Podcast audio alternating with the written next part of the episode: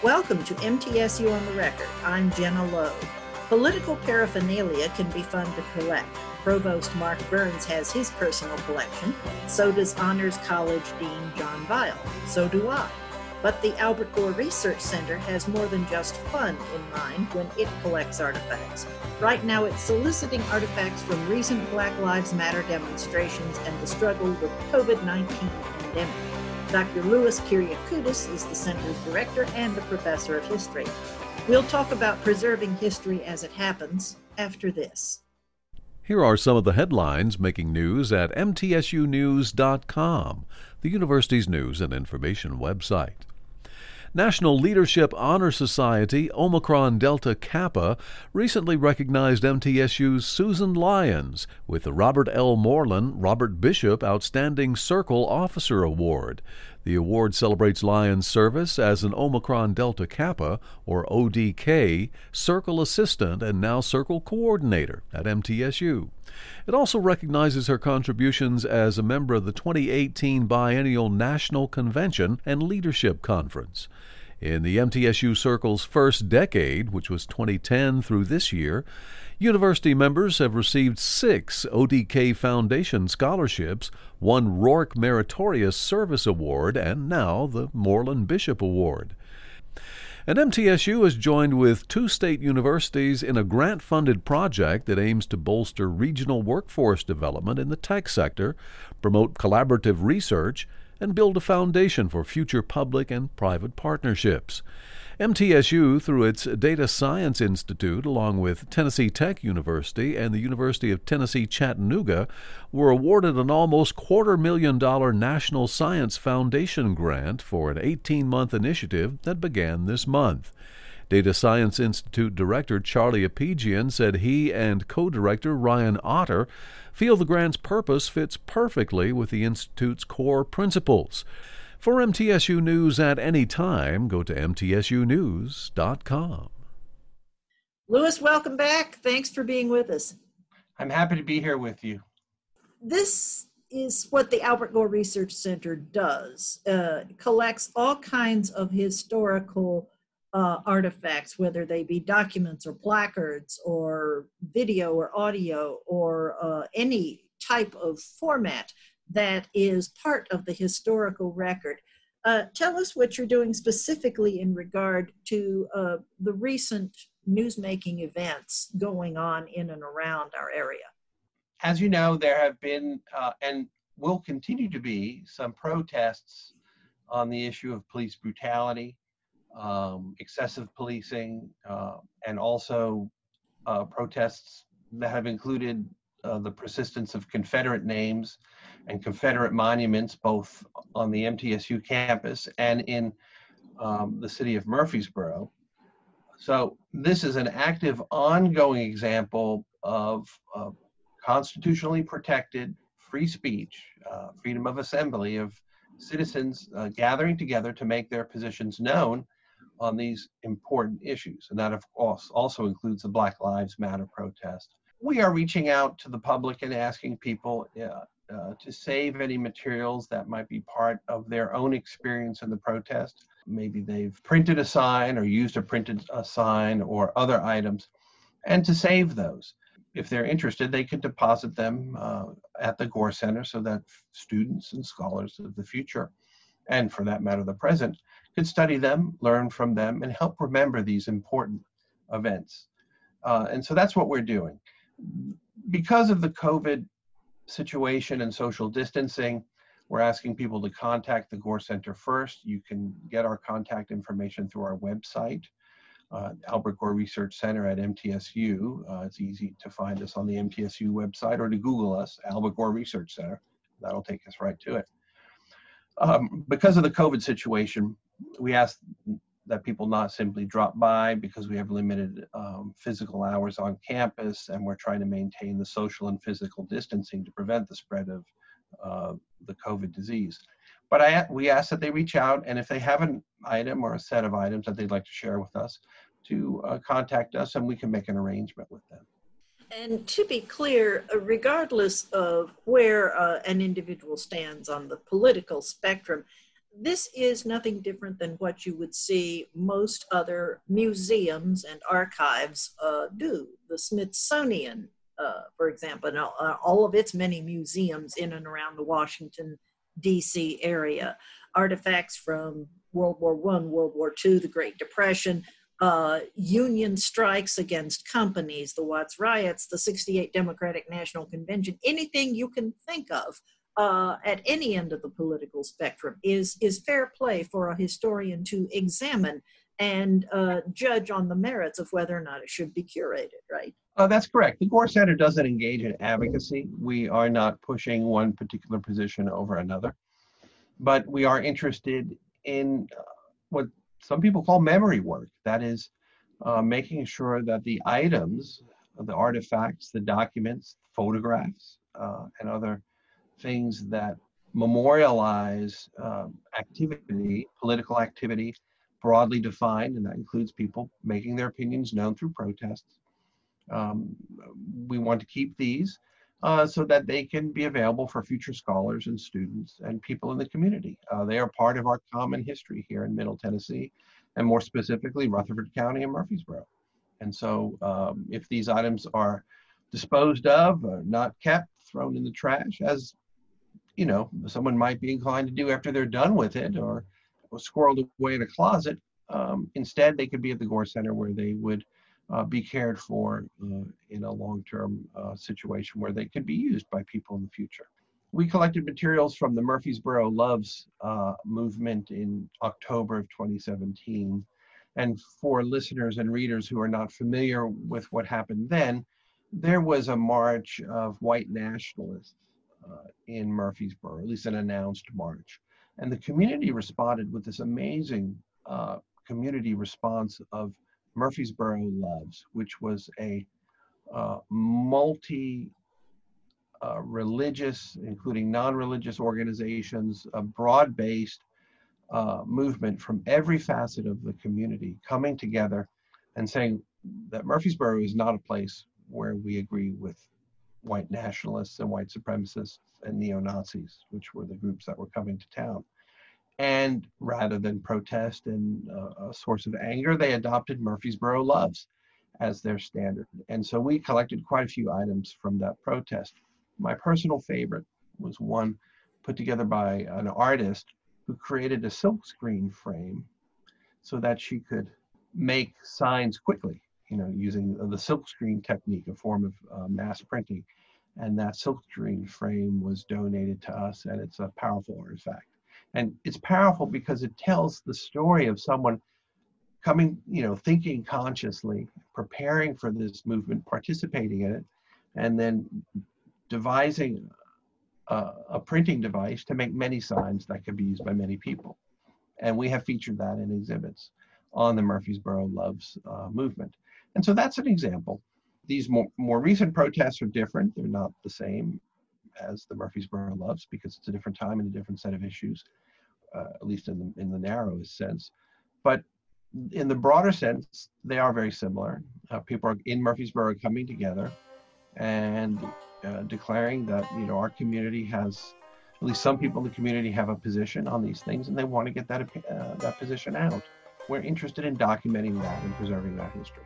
Time for a break here. We'll be back in just a moment. This is MTSU on the record. The Middle Tennessee Writing Project is a program that fosters the effective teaching of writing to students in kindergarten through high school.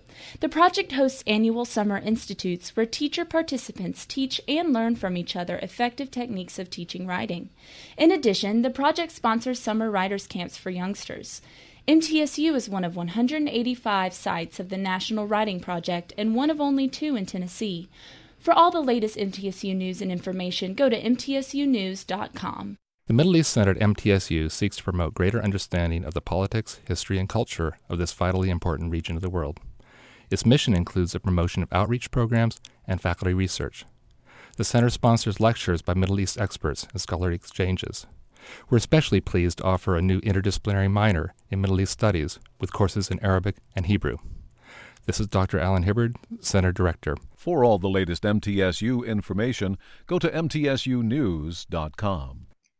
We're speaking with Dr. Louis Kyriakoudes, director of the Albert Gore Research Center on campus and a professor of history. The Albert Gore Research Center is the repository of uh, MTSU historical artifacts about the, the university's long and storied, more than a century long history.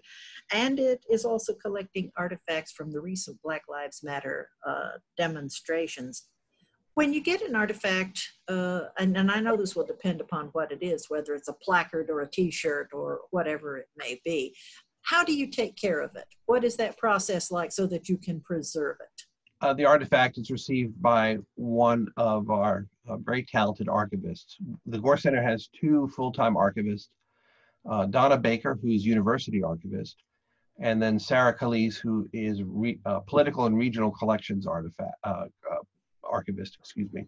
Uh, depending upon the nature of the document, it goes to one archivist or the other. If it's something pertaining to MTSU or an MTSU document or artifact, it goes to Ms. Baker. If it's political and regional, it goes to Ms. Calise.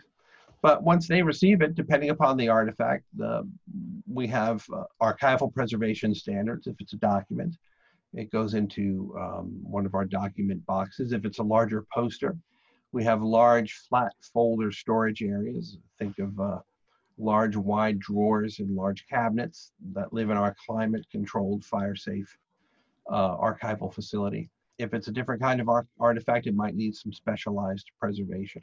And there are professional guidelines uh, which we employ to take care of each of those documents. You mentioned uh, t-shirts. One of the interesting um, aspects of our uh, collections, we're participating in a larger national movement called Wearing Gay History, where we're collecting uh, T-shirts related to LGBTQ uh, plus protests and awareness. And we have a small collection of, of uh, historical T-shirts too, and those are just another artifact, and those tell a story. Um, and we have a, an important collection that we've recently acquired called the Out Central Collection, which is a protest collection, and uh, that documents uh, gay and lesbian protests in the Nashville area going back uh, to the 1980s.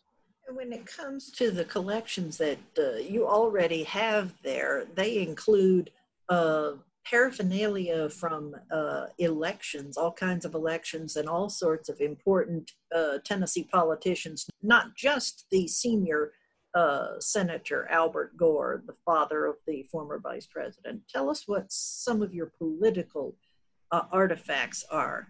The Gore Center's mission is really to document the political history of Middle Tennessee and Tennessee more generally, and to some degree the American South. We define the word political broadly. And so political means really anything related to power and political issues and uh, the implementation, implementation of that power. Our core collections are that of Senator Albert Gore Sr., who served in the United States Senate from 1953 to 1971. Prior to that, he served in the United States Congress, House of Representatives. We have seven congressional collections. We also have a number of important collections of elected state legislators who served in the Tennessee uh, state legislature, uh, John Bragg being the, the largest and most important. Uh, but we also have uh, collections by uh, what you would call non-governmental organizations. The League of Women Voters for Rutherford County, which documents the political history of this uh, community very extensively. We also have human rights organizations. I mentioned the Out Central Collection, which dominates, uh, documents, excuse me, LGBTQ plus history. But we also have a collection called Tennesseans for Alternatives to the Death Penalty, which documents the efforts uh, by that organization to address uh, issues uh, related to the persistence of the death penalty, so an anti-death penalty group. And so we have quite a bit uh, that um, documents kind of the political activity broadly defined in Rutherford County in Middle Tennessee. We also have an extensive oral history collection. Most of our oral histories document uh, uh, Rutherford County soldiers who fought World War II and later wars. I've begun uh, a Murfreesboro African American History Project, uh, interviewing um, people who were involved in the uh, desegregation of the Murfreesboro public schools, for example, in the 1960s. We also have a large extension of World War II materials, including letters from the home front to soldiers and back again. So lots of soldiers' letters and their family letters, and other things that document the experience of the Second World War. So we have a it's it's a very large collection and very diverse, and uh, very important uh, in its ability to document what happened in our community in Middle Tennessee, Rutherford County. How much do you have on the decades old controversy, uh, more recently uh, ignited in recent years, over the naming of the ROTC building after Nathan Bedford Forrest? Yes, this is one of the areas where um, we have made a significant amount of outreach and, uh, and a major contribution. Our archivists, uh, Donna Baker and Sarah Calise, worked together to create an online archive called the Forrest Hall Protest Collection. And this online archive has pulled together a wide variety of documents, newspapers, photographs, and other items documenting the history of the use of Confederate symbols on the MTSU campus, but also documenting the history of students' efforts to get rid of those symbols on the MTSU campus. Because while Forrest Hall, the ROTC building, uh, has been the source of recent controversy. At one time, this campus uh, was uh, riven with pro Confederate symbols back in the 1950s, for example. African American students, their white allies, have come together and called for the removal of the Nathan Bedford Forrest um, mascot at sports events. Uh, there used to be a Nathan Bedford Forrest um, giant medallion on one of our buildings, uh, and that was removed um, back in the um, in the 80s. We have done a good job of making the campus more inclusive by getting rid of these symbols, and I fully support that. The university did seek to change the name of Forrest Hall. I participated as an expert witness in the administrative law hearing where uh, Dr. McPhee, McPhee, explained to the state uh, historical commission why Forrest Hall, uh, the Forrest Hall name was disruptive on campus. Uh, the historical commission did not approve that effort. And I'm hoping that we will follow up to that with perhaps signs, historical signage around the building that can explain the history of Forrest and explain the history of student protest against this and to explain why these symbols are so offensive to so many of our students. This is uh, uh, all documented in the Forrest Hall protest collection, which is on the MTSU library website. And we're constantly adding new documents to this. And it is really um, a wonderful resource for the community and for anybody that wants to know about this particular aspect of MTSU history. We'll take another break here. This is MTSU on the record. The Tennessee Employment Relations Research Association, or TERRA, gives labor relations specialists and academics a chance to share their views and their data. TERRA wants academics and other interested in human resources and industrial relations to work together at meetings and conferences to strengthen the workplace. Many MTSU faculty belong to TERRA, which has members in 20 states and 7 nations. For all the latest MTSU news and information, go to MTSUnews.com. The Army ROTC College program at MTSU prepares students mentally, physically, and emotionally to become leaders and promotes virtues of duty, honor, country. ROTC cadets are involved in all academic disciplines, athletics, and student organizations at MTSU. Full scholarships and tuition assistance are awarded based on merit. All cadets upon graduation will serve their country as second lieutenants either in the Army, Army Reserve, or Army National Guard. For all the latest MTSU news and information, go to mtsunews.com. We're back with Dr. Louis Kyriakoutas, director of the Albert Gore Research Center and professor of history, talking about the collection of uh, political and historical artifacts, both old and new. With regard to the um, renewed fervor over taking down Confederate monuments that we're seeing across the country right now, and the type of resistance that we saw in the most recent attempt to persuade the Tennessee Historical Commission to keep the name of Forrest Hall on the ROTC building, it brings up interesting consideration of what a historian's mission is in regard to making sure that the truth not just one side or the other, is preserved for all time to come. Talk about the uh, the objectivity that has to come into play in not falling prey to uh, hot emotion on uh, issues of, of this type of passion. The thing that separates uh, a good historian, professionally trained, from people that are just interested in history uh, or people who perhaps are using history for other purposes, uh, ideological purposes, is that a good historian starts with immersion in the primary sources, the original documents. We go back to understand the story from the documents that were generated at the time that we're trying to understand. And this is especially important to the um, understanding of Confederate monuments in the American South and indeed across the country. There are actually Confederate monuments in other parts of the country, but they are concentrated in the South. These monuments were not thrown up right after the Civil War. They actually first started to appear in the 1890s, uh, but really peaked in the years right up to World War One. And so if you go back and you actually look at when these monuments were created and who created them, you find out that, well, they were created for, as part of a process of establishing a, a, a, a white supremacy in the South. It was coincident with the erection of the Jim Crow regime, uh, the formal laws that separated people, and it was coincident with the effort to remove African Americans from exercising the franchise, that is voting. Uh, and you know, it took time for that to happen. Uh, that would began that process began in the 1890s and continued through the first uh, decade of the 20th century. And so historians will go back and will look at what actually happened, as opposed to simply reading the statue and accepting that at face value. Another thing that historians have done is they've gone back and they've researched the ceremonies in which some of these document, some of these uh, statues were dedicated.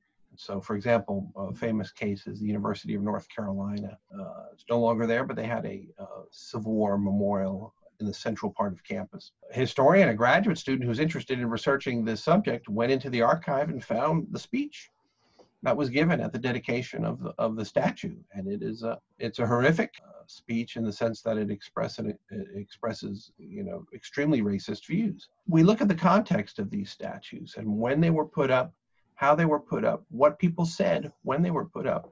And you find out they're really, they're not so much about the Civil War per se, as they are about establishing a kind of pro Confederacy uh, white supremacy uh, in the late 19th and very early 20th century South. And that's a South who saw those rules dismantled systematically by uh, civil rights protests and consequent federal legislation in the 1950s, 60s, and 70s. In the here and now, though, you you hearing from the people who are passionate about keeping the name of Forrest Hall and keeping the Confederate statues up is that politically correct people are trying to deprive them of their history. Their ancestors fought for the South. What do you have to say to those people who feel that something is being taken away from them? Nathan Bedford Forrest never came to the MTSU campus. He died, you know, in the 18, late 1870s. Uh, MTSU was founded in 1911.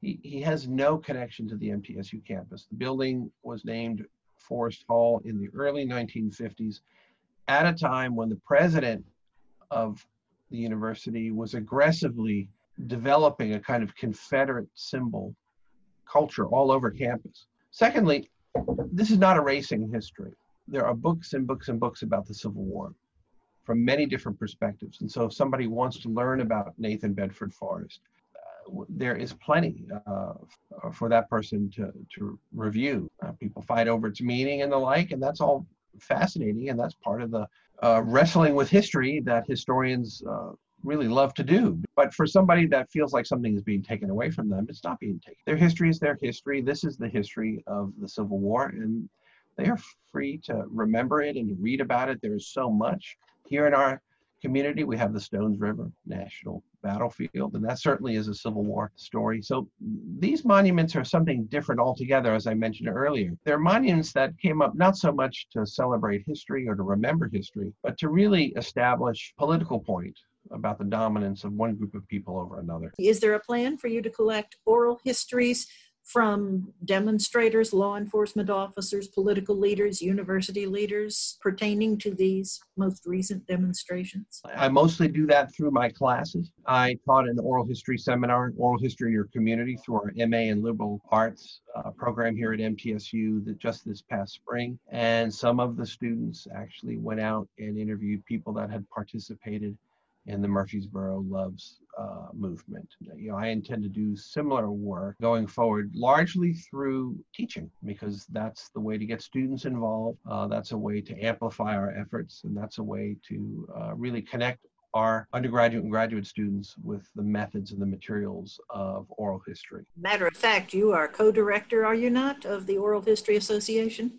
Yes, one of the activities I share with Dr. Kristine McCusker, a professor of history here at MTSU, is co-executive director of the Oral History Association. We've been doing that for uh, two years, and we have three more years on our uh, agreement with the association to do that. And that's a great thing for MTSU because it's a symbol and a confirmation of the really great work that MTSU is doing in oral history, not just by me and Dr. McCusker, but by many people across the university. In the event that someone would like to contribute an artifact from the post George Floyd era uh, demonstrations or be the subject of an oral history interview because they participated in same what is the best way to get in touch with you the best way is to email me louis.kyriakoudes at mtsu.edu l-o-u-i-s dot k-y-r-i-a-k-o-u-d-e-s but I'm also on the Albert Gore uh, Research Center website and in the directory at MTSU if you don't have to type all those letters. Dr. Louis Kyriakoudes, Director of the Albert Gore Research Center. Thank That's you so right. much for being our guest. Well, I've really enjoyed it. Thank you for having me as a guest. We'll be right back. The Middle Tennessee State University Women's Studies Research Series features compelling monthly talks on gender-related topics by faculty and graduate students. The series offers a chance to learn about research in progress and to chat with faculty in an informal setting. All lectures are free and open to the public and are held on the MTSU campus. For all the latest MTSU information, go to mtsunews.com. Women in Science and Engineering, or WISE, helps college women prepare for and become involved in science related careers. WISE nurtures women's interest in these fascinating and critical fields and provides mentoring and networking opportunities.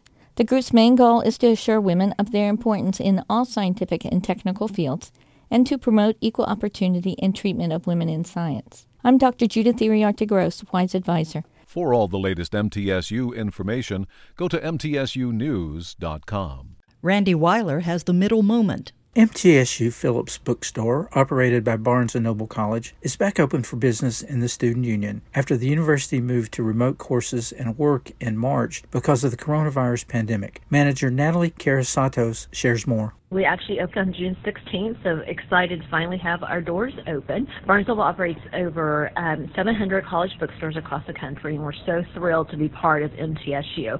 I am just amazed at this beautiful new space we have and how the campus has grown, and we're really looking forward to being good campus partners. So we want to make sure we invite everybody, students, parents, alumni, supporters to come by and shop with us. Currently, we are open 10 to 2, Monday through Friday as we get closer to fall and August, store hours will change. We'll have uh, longer hours. So be sure and watch our website. It's www.shopmtsu.com. That's MTSU on the record. I'm Gina Logue. Thanks for listening. MTSU on the Record, a news and information program about Middle Tennessee State University, is produced by the university's Marketing and Communications Office, which is solely responsible for its content. Read more about MTSU at our website, mtsunews.com. Podcasts of this program are available at mtsunews.com and on iTunes.